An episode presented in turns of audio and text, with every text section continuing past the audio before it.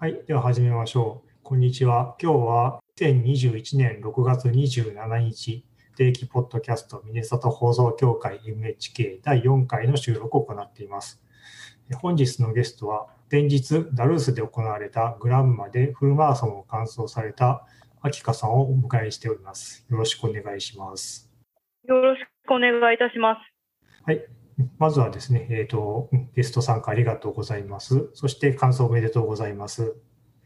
ありがとうございます。もう疲れ、えー先週だ、ちょうど先週ですね、先週の土曜日ですか、日曜日ですか、もう疲れは言えましたか？そうですね。あの、乾燥直後は、うんもう生まれたての小鹿状態で、もうあの、立ってる、立って歩くだけでもう本当に精一杯みたいな感じだったんですけど、意外に次の日以降は、割と、あの、あ、ちょっと痛いかなぐらいで、割と普通に過ごせてます。あ回復早いですね。3日、3日ぐらいか1週間ぐらいちょっとダメージが残るのかと思えば。そうなんですね。ただ、一応そのリカバリーの仕方としては、ちょっと痛みがないとかっていうことで調子に乗ったりしないで、一応もうあのな何週間っていうスパンスパンでリカバリーっていうのを設けなければいけないという話ではあったので、あのまだ走ったりとかそういうことはしてないで、まあ、一応静養っていうことはしてます。うんマッサージとかはしました？はい。あの、い少し待って、あの、レース直後にいきなりマッサージとかする、ストレッチとかは、あの、お勧めできないということだったんですね。で、まあ、あの、大体まあ、24時間とか48時間とか待ってからっていうような話ではあったので、金曜日ですね。だもう1週間近く経ってから、あの、マッサージには行きました。あなるほど。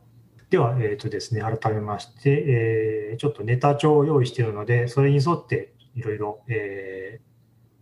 語っていただこうかなと思っています。まず最初がですね、えーチャレンジしようと思った経緯、なぜこう、フルマラソンをチャレンジしようと思ったのかということについて教えてください。はい。まず、あの私、中村という人間なんですけれども、あのとにかく幼少の時から持久走というのが全くできない人間で、それは今でも同じなんですけど、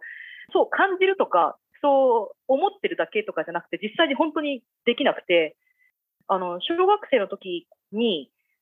例えばなんですけど、あのまあ、マラソン大会的なことがありまして、まあ、年1回、まあ、あの学年全体であのみんなで走って、まあ、タイムであったり、順位であったり、競い合ったりするみたいな、まあ、そういうのがあったんですけど、まあ、確実にその毎年だったかどうかちょっと覚えてないんですけど、ただ、ほぼ確実に毎年、私とあの私の幼なじみの、まあ、亀井 Y ちゃんとで最下位を争い合う熾烈なデッドヒートを行っていたんですね。多分毎年そうだったと思います。彼女か私かのいずれかが必ず最下位だったっていうのが、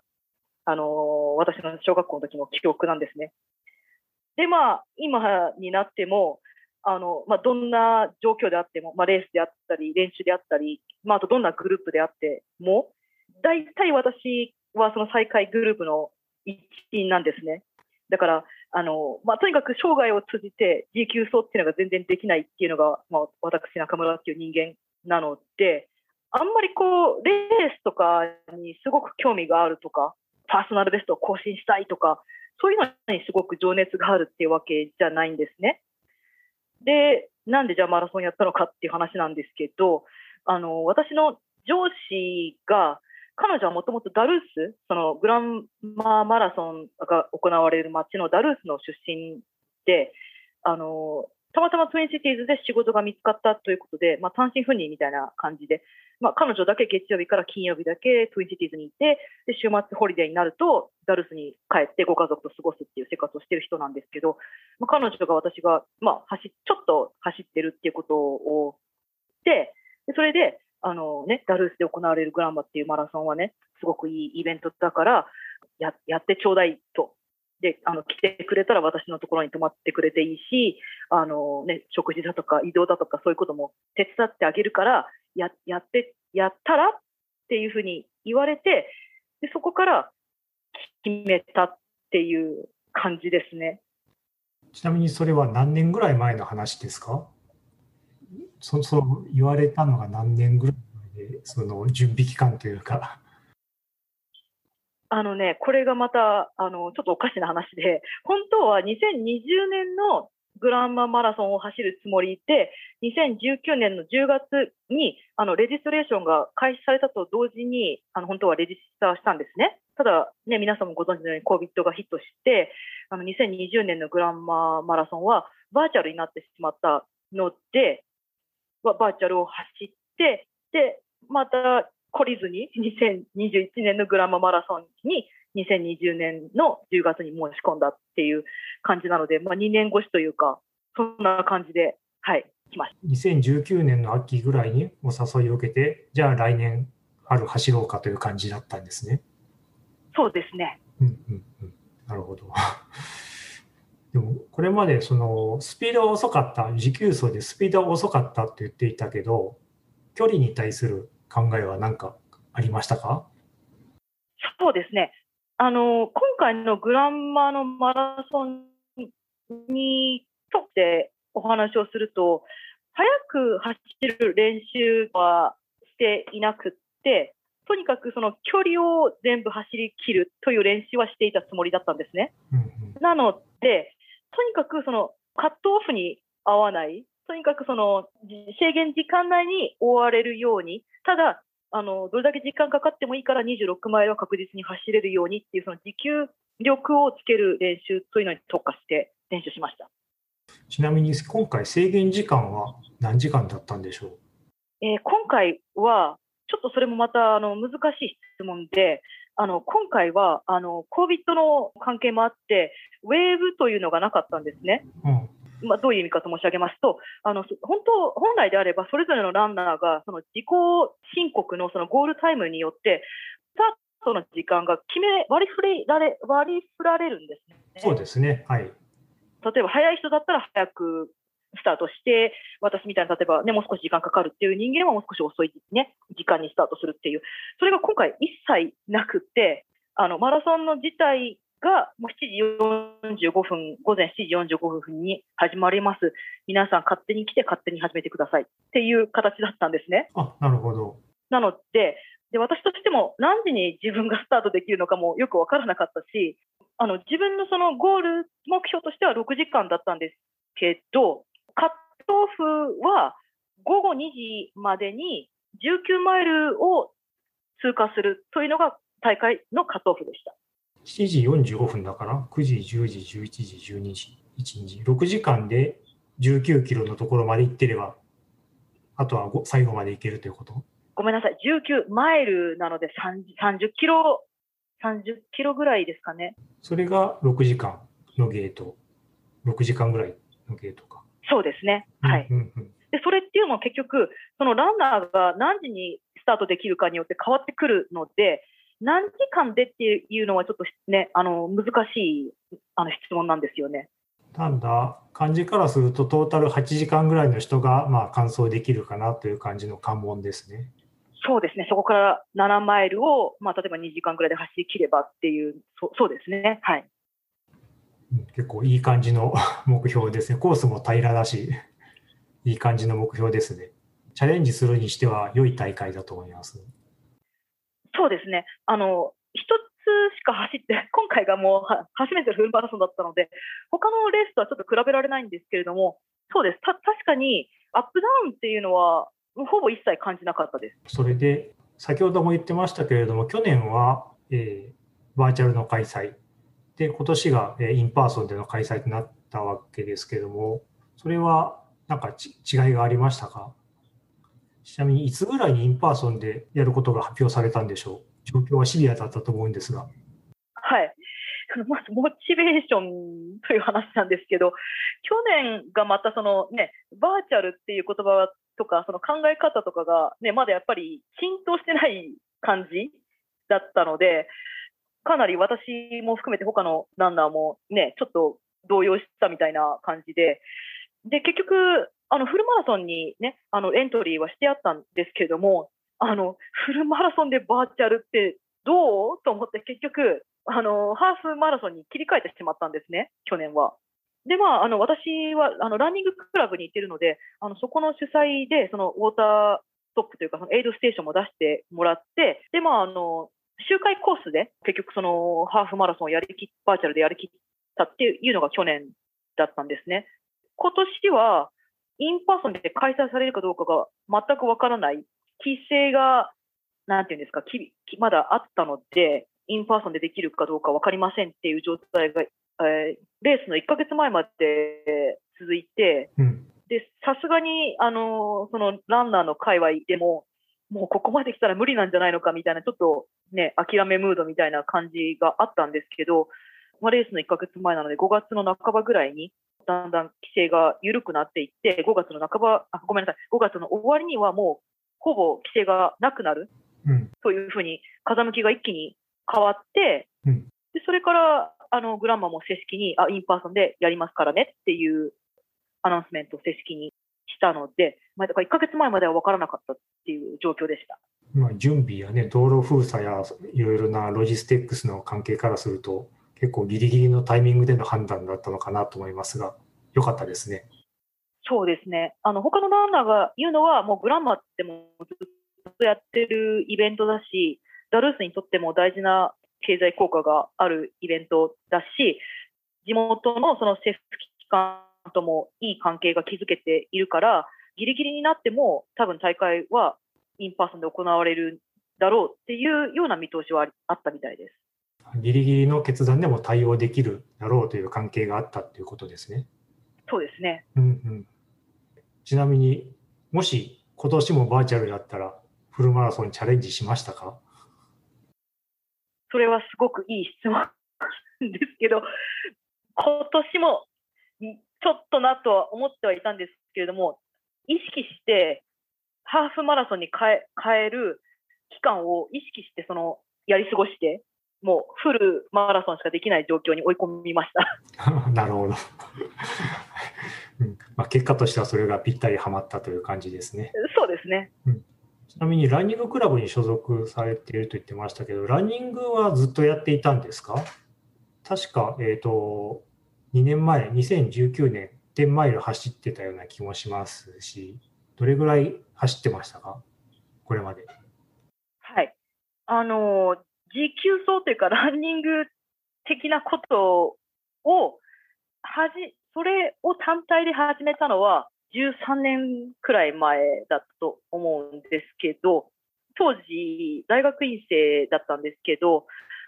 私はあの幼少の頃からいろいろこう下手ながらスポーツにいろいろこうあでないこうでないって手を出してきたんですけど、こう大学進学を機に一切スポーツというかその体を動かすことをやめてしまって、で、まあ、あの、ふと気づいたらもう何年も経っていたので、大学院生の時にふとそう思い立って、もう、あ、考えてみたら何も運動してないし、これってあんまり運動、あ体にあんまり良くないから、な何かした方がいいんじゃないのかと思ったんですけど、とにかく大学院生だったのでお金もないし、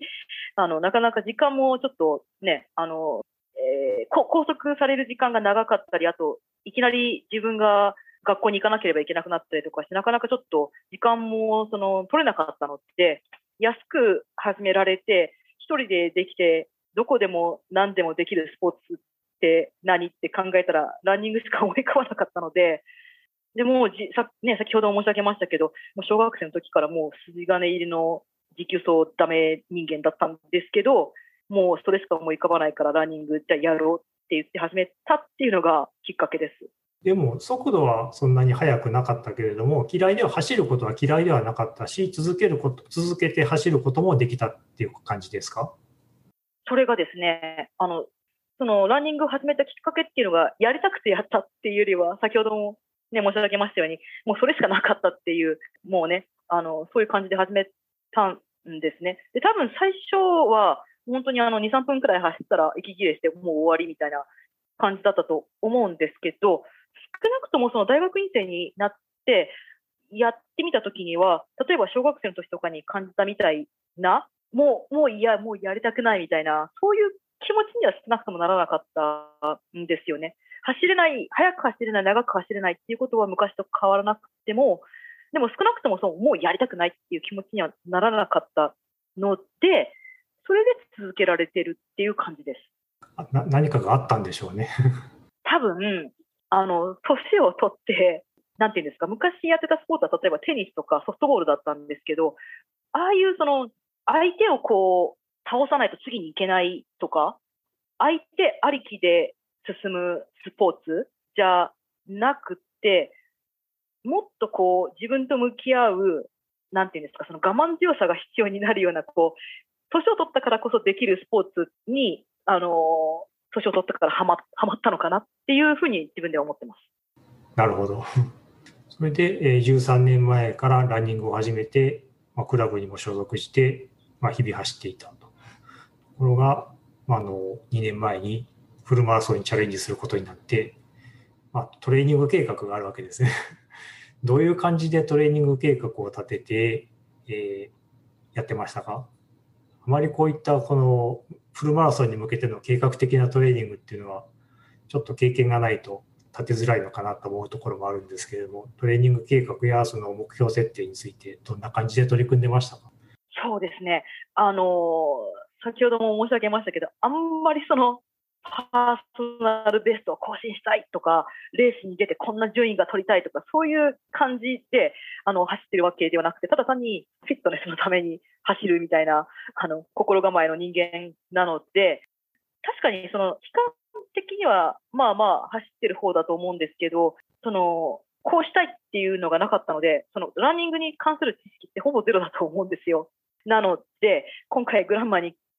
向けてトレーニングしたのは、あのまあ、そのランニングクラブに、その6、あ、ごめんなさい、16週間のトレーニングプランっていうのがあって、まあ、あの、3週目、月曜日これをしましょう、水曜日これをしましょう、みたいな、そういうのがあったので、もうテンプレにも従って、もう走った、練習したっていう感じです。なるほど。ミネソタの場合、特に冬があるので、16週間というと、6月に本番があると、スタートは2月ぐらいですね。そうなんです。でそれも、まあ、雪も前提として、インドアでもできるような、そういうトレーニング、歴代のトレーニングプランみたいなのがクラブにあったということですか？あ実はと、実はあの1週目からもうバンバン走ってるみたいな あのトレーニングプログラムだったので、あの私はあのクロスカントリースキーをするので、結局、3月の終わりまで、去年も今年も、あの、スキーをやり続けてしまったので、結局、あの、実質的には2ヶ月くらいしかトレーニングしてないんです。なるほど。クラブのトレーニング計画というものを参照しながら、えっ、と、何週間前にはこれぐらい走っとこうみたいなのを参照しながらやったんですね。はい、そうです。うん他の一緒に、そのクラブから一緒にで大会に、今年の大会に出た人はいましたか？多分、20人くらいは多分いたと思います。あ結構出てるんですね。それがですね、あのー、私がそれを計画、企画、ん？ごめんなさい、走る前からそういうふうに企画計画してたわけではないんですけれども、あの私のクラブにジョンジョン・ウィークスという名前の人がいて、あの彼はですねあのグラグランママラソンでは有名なグランマダブルあのグランマダブルというチャレンジをするグループがあってそれは何かというとグランママラソンというのはトゥーバーという町ダルスという町まででこう走り切る1回コースではなくてあの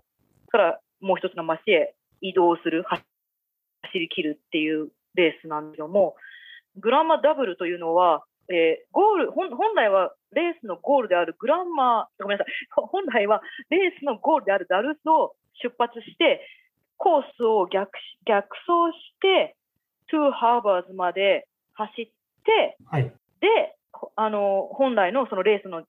時間に他のランナーと一緒にトゥーハーバーズを出発して、本来のレースを走ってダルースに戻ってくるっていうチャレンジで、まあ、つまりはそのダルースとトゥーハーバーズの間を1往復する、1日の間に1往復するっていうチャレンジなんですね。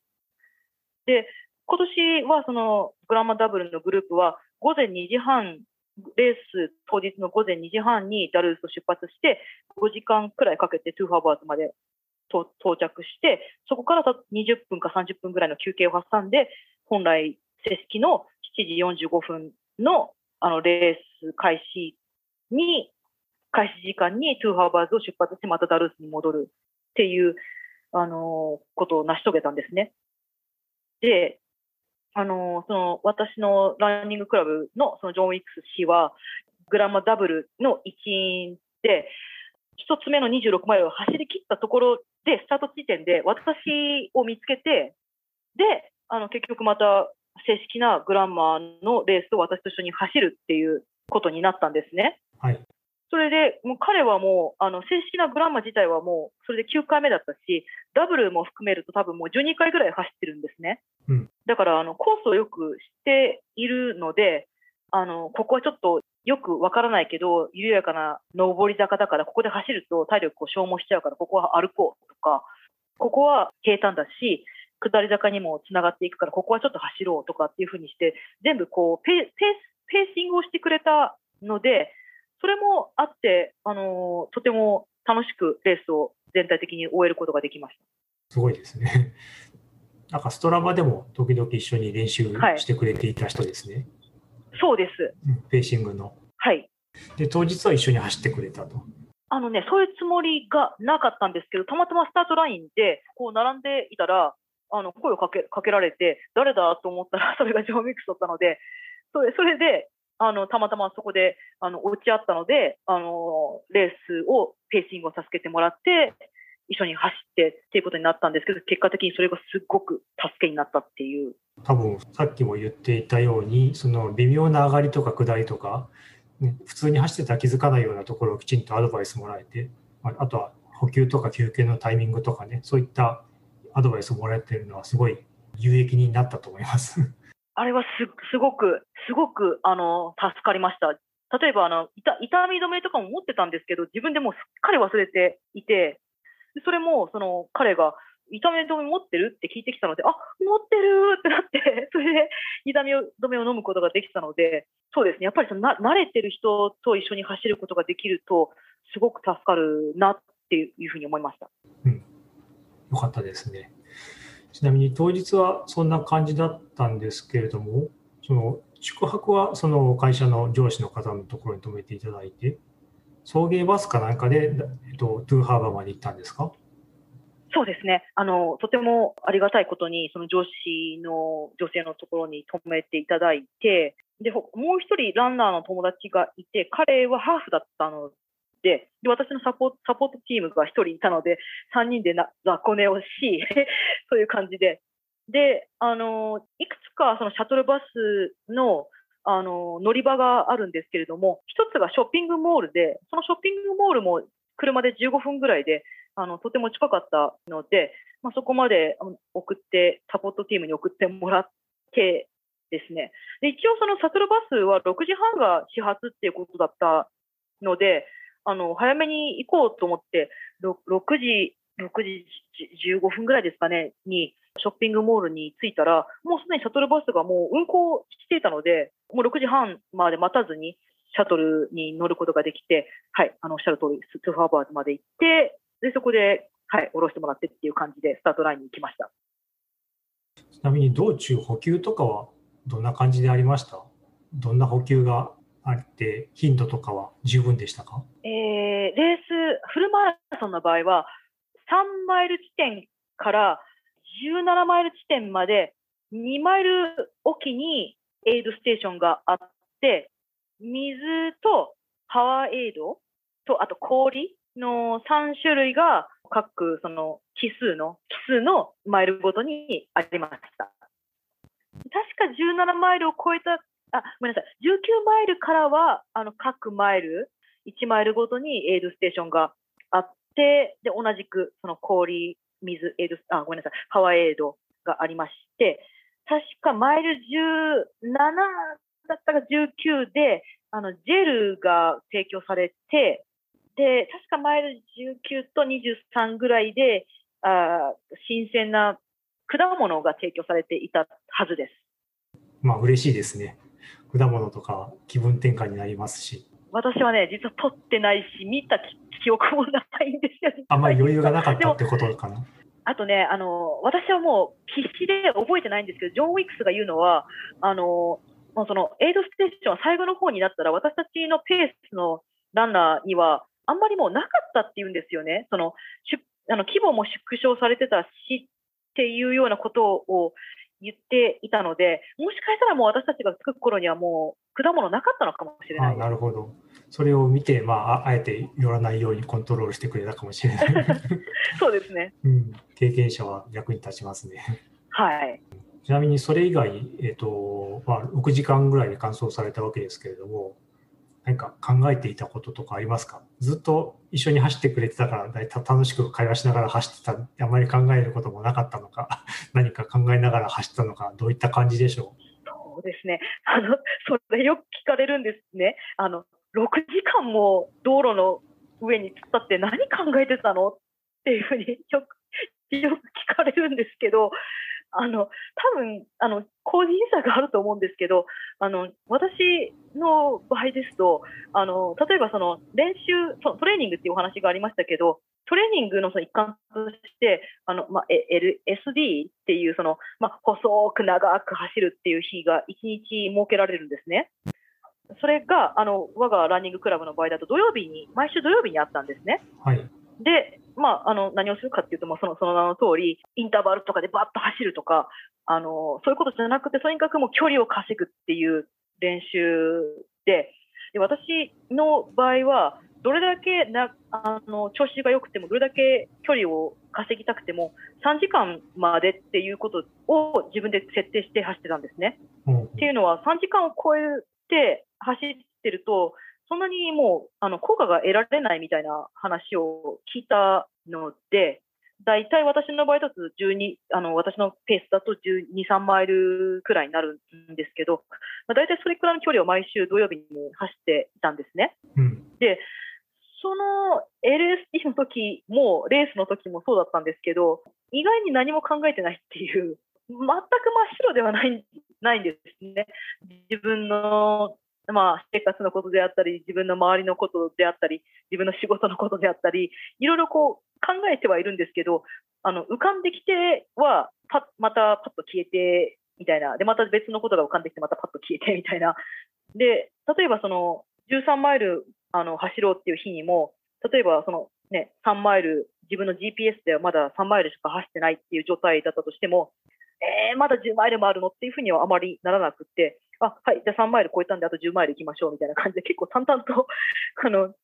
練習もこなしていたので、レースの時も、例えば7マイル超えたからって、えー、まだあと19マイルもあるとかじゃなくて、はい、じゃあ7マイル終わったんで、じゃあ19マイル行って、まあ、次 A2 ステーションいつあるんで、あれあれをしよう、これをしようとか、割とそのランダムなことをこう、次から次へと考えていたので、何考えてたのって言われると、何も考えてなかったっていう感じです。でもあの、やっぱり痛み止めっていう話もあったけれども、淡々と走るだけじゃなくて、やっぱ痛かったりとか、辛かったりした時はあったんですか？そうですね、それがですね、レースの前は、もう意識して1週間まるまる走らなかったんですね。うん、確か2、3、3、4回ぐらい、あの30分ぐらいを上限に、ちらっとウォーキングしたぐらいでもう、もうテーパリングっていうことで、一切走らないで、で、1週間、1週間走らない状態でレースに臨んだんですけど、あの、やっぱりこう、レース本番だから、こう、なんていうんですか、興奮してるのもあってか、すごくこう、調子がいいようには感じたんですね。うん、ただ、私は、あの、右臀部というか、この右、まあ、おけつのお、お尻のところが痛いっていうのが、もうその、ずっと、その、ある、えっ、ー、と、なんていうんですか、しょえー、問題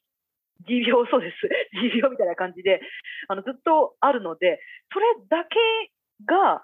意識して感じられるその痛みというか、その問題で、他はその自分のその心肺機能も他の体の機能もすごくよく機能しているように感じられたので、もうレースの最初からずっと、ああ、もうお尻が痛い、お尻が痛いってずっと、あの、いう感じで、はい、そうです。それをもうジョン・ウィックスに対して、もう私は今すごくこういい状態にある、もう右のお尻さえ痛くなければ、もうすごく今全部いい状態にあるのに、それだけが痛い、痛いだけで、あの、なんていうんですか、万全の状態じゃないっていうふうに、っていう状態でした。うん、あでも、後でログを見てみましたけども、ペース配分も、その、突っ込みすぎることもなく、後半垂れることもなく、やっぱいい感じで走ってましたね。あれはそうですね。もうあの、あの、ハーフマラソンまでは大体走り続けて、えー、13マイルから20マイルまではちょっと、まあ、あの、走る、歩くを繰り返す。で、20マイルからもう完全に歩くみたいな感じだったんですけど、もう、あれは完全にもうあの、フェイサーのジョン・ウィクスの、あの、なんていうんですかね、か彼のその戦略というか、その彼のそのアドバイスに全部従ってやったから、あの、うまくいったっていう感じだったと思います。まあ、ベース、その、そのジョン・ウィークスさん、本当に助かりましたね。そうですね。結構慣れてないと、やっぱりその最初、周りの雰囲気もあるし、スタート時点結構みんなダーッと走ってるので突っ込みすぎてしまったりとか、よくあるパターンなんですけど。そそれはね、あのやっぱりよく言われました。もう最初もアドアドレナリンがもうドバドバだから、もうあのすごいこうね、周りにつられてバッと行きたくなるけど、もう絶対ダメっていうふうに、こんないろんな方から言われていたので。ということで、まあ、無事完走できましたと。ちなみに走り終わった時、どういうふうに何か考えましたか？ゴールした時、目標達成したとか、疲れたとか、またやりたいとか、二度とやりないとか。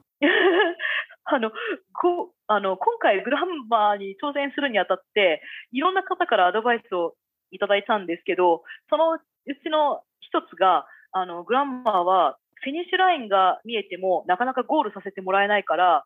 そこで焦ったり、苛立ったりしたらダメって言われていたんですね。で、今年はちょっとあの、道路工事とかがあった関係で少しで、あ、ごめんなさい。少しコースが違ったみたいなんですけど、確かにあのこう、ゴールする前に何回も何回も曲がらされて、で、ゴールも全然見えないし、今自分がどこを走ってるのかも わからなくて、あの、ここはどこ私はど、私は誰状態で 最後走る羽目になったのですね。で、その、言われてたような、そのゴールは見えてるけど、ゴールできないっていう状態じゃなくて、ゴールは全然見えなかったんですよ。で、最後そのファイナルストレッチになって、どれくらいですかね、100, 100メートルないくらいですかね、になってようやくゴールが見えて、あ、あれがゴールだってなって、で、先ほども言いましたけど、その20マイル以降はもうほぼ歩いていたので、そのゴールが見えたっていうところでももう歩いてたんですけど、いや、さすがにもう写真撮られるからここは走ろうって言って、そこだけ取り繕って走って、で、あの、いろいろこうポーズをこう 取ったりとかしながら ゴールをして、そうですね。で、なんかその、本当はゴールした時に、今年はもうその COVID のね、あの関係で、そういうそのメダルとか、メダル配布とか、あの、終わった時のその食べ物とかそういうのはもう一切人、人から人へなされるんじゃなくって、もう置いてあるものを取ってくださいみたいな感じっていうふうに書いてあったんですけど、実際にはもうそのメダルを持ってるボランティアの方がいらして、で、普通にこうか、かけ、首にかけてくださるっていうことがあったので、そうですね、首にかけられながら、おお、あの、なんていうんですか、ああ、例年通りに首にかけてもらった自分でこう、ね、メダルをこう自分で取る、取ったりとか、そういう情緒のないことじゃなくて、ちゃんとこう、人からメダルをかけてもらってっていうのが、ああ、あってよかったなとか、そういう感じで結構事務、事務的ななるほど。その、そのホスピタリティが良かったということですね。そうです。予想、予想期待値を上回ったと。写真撮られるからポーズ撮ろうとか、写真撮られるからここだけ走るふりしようとか、メダルかけてもらえてよかったとか、そういう感じでした。まあ、いろいろゴールの時はね、イベントがあって盛り上げがあるからうん、そういうのを楽しんだという感じですかね。ああとごめんなさい、もう一つ、あの、意外と疲れてて、もう、もうダメだってなってるんですけど、意外と周りのことは見えて、見えてたり聞こえたりとかするんですね。で、やっぱりこうビームつけてるから誰がゴールしてるかっていうのはもちろんね、あの、やってる側にもわかるので、アナウンスメントがあって、あ、エントリーナンバー123番、ミネソタ・ミネアポリスのジョン・ドーさんが今ゴールしましたとか、そういうごあのアナウンスメントがあのゴールするときにあるんですけど、あの、私の場合は、多分、そのレースの登録の時、申し込みの時に国籍とかっていうところがあったと思うので、そこで多分ジャパンって入れたんですよね。だけど、もちろん住んでるのはミネソソタ州で、まあ、地元の人間なんですけど、あのその私がそのゴールするときにももちろんその、まあ、アナウンスメントがありがたいことにあって、あエントリーナンバー何番、中村明子さんです。ジャパンの出身です。みたいな。他の人は多分普通にミニアポリスですとか、あのね、セントポールですとかだと思うんですけど、私だけ日本代表みたいなアナウンスメントがあって、ちょっと笑っちゃったっていうのがありましたけど。例年だと海外から来てる人も多いんでしょうかね。そうでしょうね。うん、ゴールしましたと。他には何かゴールで特別なことありましたか？あのグランママラソンなので、やっぱりグランマがいて、であのごめんなさい、私もちょっと勉強不足で、毎年同じ女性がグランマなのかどうか ちょっとよくわからないんですけど、あのまあ、ゴールゴールするとグランマが待っていて、なんていうんですかね、アメリカのその開拓時代みたいな、そういうちょっとドレスみたいな、昔風のドレスを着た女性がいたので、写真を撮りなさい、写真を撮りなさいと言われて、そのグランマとおぼしき女性と写真をこう、写真にこう収まったりとかっていうことはありましたね。なるほど。で、えー、無事ゴールしましたと。その後はまっすぐ帰ってくるんですか？その後は、その後はしばらく休憩して、もう車も運転できないぐらいその後なんですけど、ごめんなさい、あんまり面白い話もないんですけど、そのレースを、あフィニッシュラインを越えた後で、ぐるぐると永遠とまた歩かされるんですけど、おうおう。その例えばその、トゥインシティーズマラソンみたいなあの場合だと、結構そのもう抱えくれ抱えられないくらいその飲み物、食べ物みたいなものをもらったりできるんですけど、うん、あの私がゴールした時点では、ベーグルと缶に入った牛乳か、えー、ミルクチョコレートしかなくて であのすごく長く歩かされるものだからてっきりそう、ね、あのまたおたくさん、ま、こうあのポストレースの食べ物をもらえるのかと思いきやもうその空っぽの道を全部こう歩か 歩かされてで聞けばもっと早くゴールした人たちにはもう少し食べ物があったっていうことだったんで 多分もう全部尽きてしまったんだと思うんですけど、で、あの、まあ、やっぱりポストレースのパーティーというのが、まあ、どこのレースでもあると思うんですけど、あって、で、それもまたてっきり、あの、フィニッシュラインを越えたらすぐのところにあるのだと、あの、大体のレースそういうものなので、ね、フィニッシュラインを越えた、越えたらもうすぐポストレースのパーティー会場っていうのかと思いきや、あの、コービットのおかげ、これもまたコービットのおかげで、そのポストレースも、そあの例年通りそのフィニッシュラインのすぐに構えることができずに、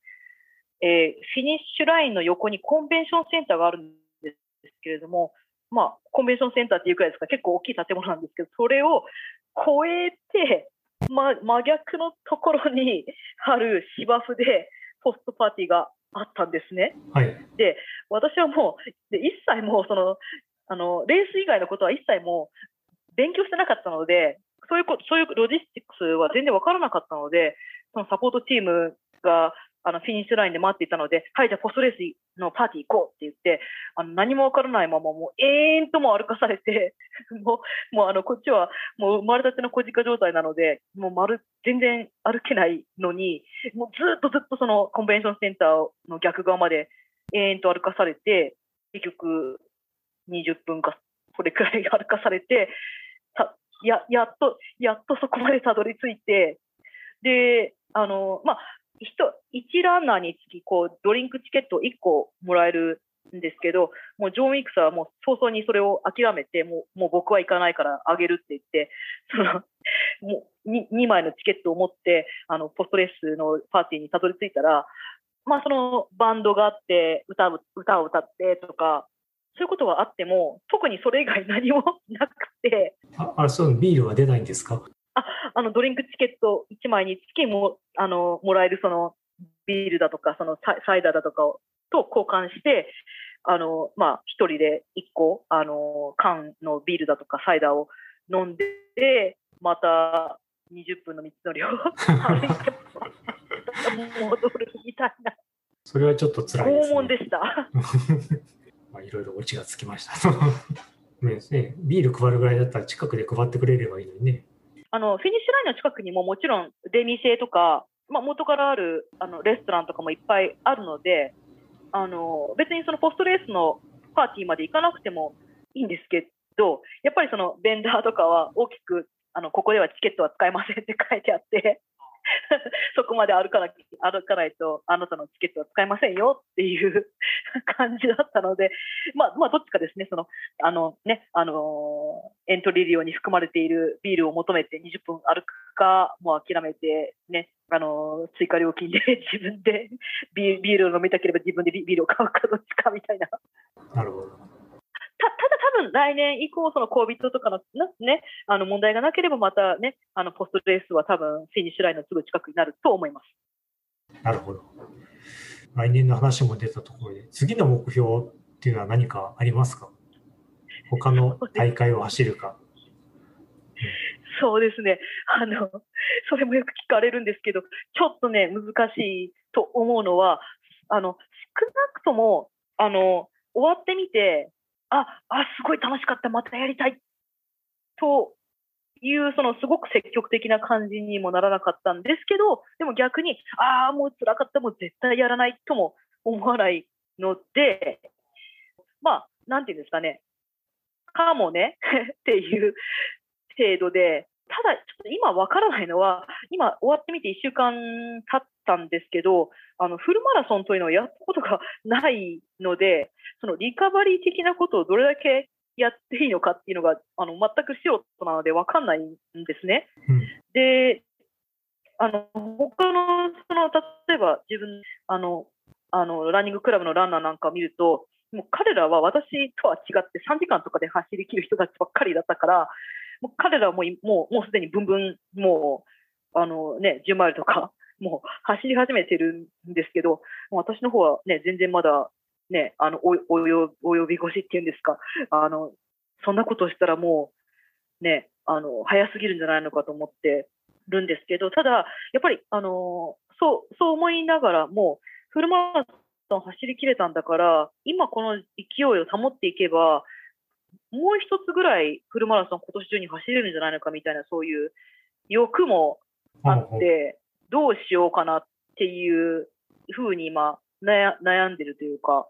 そういう状態です。せっかく今この貯金がある状態で。そうです。リカバリーについては、ただ体の感触的に疲れが取れているようならもう完了していると思っていいんじゃないですかね。そうかもしれないですね。ただ昨日ちょっとね、10マイル走るみたいな、あの、レースじゃないんですけど、イベントがそれに行ってきたんですけど、まあ、雨、すごく雨が降っている日だったので、あのなんていうんですか、断言はできないんですけど、ちょっとね、またその同じ、あの頻度とか強度で走るには、ちょっとまだ、あの用意できてないのかなっていう気もしましたね。そうですね。ただ、あまりこう無理に控える必要もなく、まあ、体と相談しながら走り始めてもいいんじゃないかなと思います。そうですね。ただちょっと難しいなと思ってるのは、ちょっと今回そのグランマー走るか走らないか、ちょっとおじけづいてた時に、もうグランマーやめて、もうそのトゥインシティーズマラソンのような秋のレースに照準をもう変えた方がいいんじゃないのかなって思った時に、ちょっと待ってよってかん思って、思ったのは、確かにトゥインシティーズマラソンとかに乗り換えれば、トレーニングの期間はそれなりにまた多く取れるけれども、夏の暑い期間を走り切らないとトレーニングがうまくできないだろうから、それはそれでまたきついなっていうのがあったんですよね。だから、あの、今調子がいいからって言って、ここで調子に乗って、秋のレースとかにまたエントリーすると、夏走れるか、同じ今まで自分がやってきたのと同じ強度でまた夏走りきれるかっていうと、それもまたリスクだなっていうのはありますね。うん、なるほど。練習というか次の大会も、まあ、出たいなという気持ちもちょっとありつつ、ただそのための、まあ、準備ができるかなという不安もちょっとありつつという感じですかね。そうですね。あと自転車とかね、あの、他のスポーツもやっぱりやりたいなっていうのもあるので、ね、やっぱりもう一回マラソン走りたいなと思ったら、ね、この先また3ヶ月くらいランニング中心で、ね、運動していかないといけないので、そうなっちゃうとまた、うん、そこまでのね、あの、他のね、他の運動を諦めてまでも、ランニングに全部費やすだけの、費やしてもいいかってなると、自転車乗りたいなっていうのが あるので、でまたそれもあるので、まあ、もうもう少しちょっと考えます。はい、わかりました。ということで、大体時間が50分ぐらいですかね。1時間弱でちょうどいい時間になってきました。他に、えっ、ー、と、そうですね、マラソン、フルマラソンチャレンジというプロジェクトで何か伝えかい伝えたいことありますか？やってみたらいいよとか そうですね。なあの多分いろんなこう情報がこう錯綜してきて、あのね、例えばジェルはこれくらいの補給頻度で補給しなきゃダメとか、あのレースの時にこれ持たなきゃダメとか、多分あのね、すごいこう言ってくる人とかがいると思うんですけど、あのそういうことはありがたくアドバイスは受け取りつつ、やっぱりそういうのってね、人によって合う、合わないって違いがあるので、あんまりこう、他、他の情報に惑わされず、ご自分で試してみて、あの、いいなと思った方法があったら、それに、こう、もう、あの、なんていうんですか、ごめんなさい。えっ、ー、と、スティックする？あの、それに、えっ、ー、と、ごめんなさい。まあ、それに、うん、まあ、だからそれを取り入れる。それに従う？うん、それに従う。うんうん、もうそれ、もう自分の、もう自分の、自分のその直感的なことを信じて、あの、それに従ってもやっていった方がいいと思います。雑多なアドバイスに惑わされない。まあ、そうですね。あと、他の人がこれやってるから自分もやった方がいいんじゃないのかとか、あ、他の人があれやってる、他の人がこう言ってるとかっていうことにが全てじゃないないので、っていうふうに自分は あのなかなか惑わされがちな人間なので、特にレースの直前になったなった時に、もう自分で実験ができない、自分自身で実験がもうする機会がないっていう時に、あの限ってそういろいろこう、えー、もう1週間も走ってないの？そ、それでいいの？とか、あの、え、ジェルそれしか持たないの？もっと持った方がいいよ？とか そう言われて、すごくこう惑惑わされてしまって、あのレレースの前とか結構ちょっと、なんていうんですか、ナーバスになってしまったりとかしていたので、もうそういうね、アドバイスありがたくいただきつつ、入っても聞きながら、その、あの、は鋼のメンタル的なのがあったらよかったなと思いました。なるほど。では、ありがとうございました。まあ、本編はこれぐらいで、他に何か語る、伝えたいことありますか、うんまあ、マラソンに関係なくても、まあ、最後ですね、その、えー、これはお勧めできますみたいなことがあれば、とか、何か告知事項があれば、ついでに語っていただきたいんですけれども。そうですね。うん、あの、大したことない話なんですけど、例えば、なんだろう、あの、スポーツドリンクっていうと、私はもうゲータレードしか知らなかったので、練習の時ももうゲータレードを持って走っていたんですけれども、結構練習の期間が進んでからコーチに、あ、ゲートレード、ゲータレードじゃない、本番はパワーエイドだったような気がするっていきなり言われて、うん、私はそのパワーエイドなるものを飲んだことがなかったので、うん、あの、スーパーに、あの、直行してパワーエイドなるものも、あの、LSD の時にの、あの、持って飲むようにしたんですけど、まあ、あの、ジュースを飲みに、あの、レースに出るわけじゃないないので、まあ、栄養補給だけなので、まあ、いいんですけど、ただ、そのパワーエイドを試してみたら、こう、なんていうんですか、私の場合は、こう、歯が、なんかこう、キシキシするようになるというか、歯がこう、嫌な感じになるっていうことを発見したんですね。で、あの、結局、大会は、あの、まあ、1ヶ月くらい前に正式に、あの、エイドステーションは全部パワーエイドです。あの、ブルー、ブルー、なんだっけな、マウンテンベリーだったか、なんなんとかっていう名前の、あの、味ですっていうふうにもう全部指定されてきたので、あ、じゃあ、その、パワーエイドのマウンテンベリー味を、で、練習しなければいけないと思って、そこからもうマウンテンベリー味を大量に買い込んで あの、練習の時に飲んだんですけど、やっぱりその味が変わっても歯がこう、嫌な感じになるっていうのがあったので、ああ、これを6時間飲み続けなければいけないのかっていうのはありましたけど、ただ、ね、あの事前に知ることがね、あのね、ショックになって、がっかりするとかっていうことはなかったので、そういう、ね、あの事前にそういうことを知れたってよかったかもしれない。なるほど。えっ、ー、と、そうですね、すべて本番を想定して、まあ、こまごま、補給も含めて本番を想定して調整練習してきたことが、まあ、大切ですよという感じかな。そうですね。もう全部あの、着る服とか、あの、持っていくギギアとか、あのあもちろん靴もそうなんですけどあのとにかく土曜日のその LSD の時には本番だと思って全部その本番用のものを用意してあの着用したりあの補給したりっていうふうにしてました。うんうん、なるほど、うん、もうその周到な準備も、まあ、一つの成功の要因の一つですね。はい。はい、そうですね。じゃあ、では、まあ、時間もいい感じなのですが、これで終わりましょうか。はい、ありがとうございました。はい、ありがとうございました。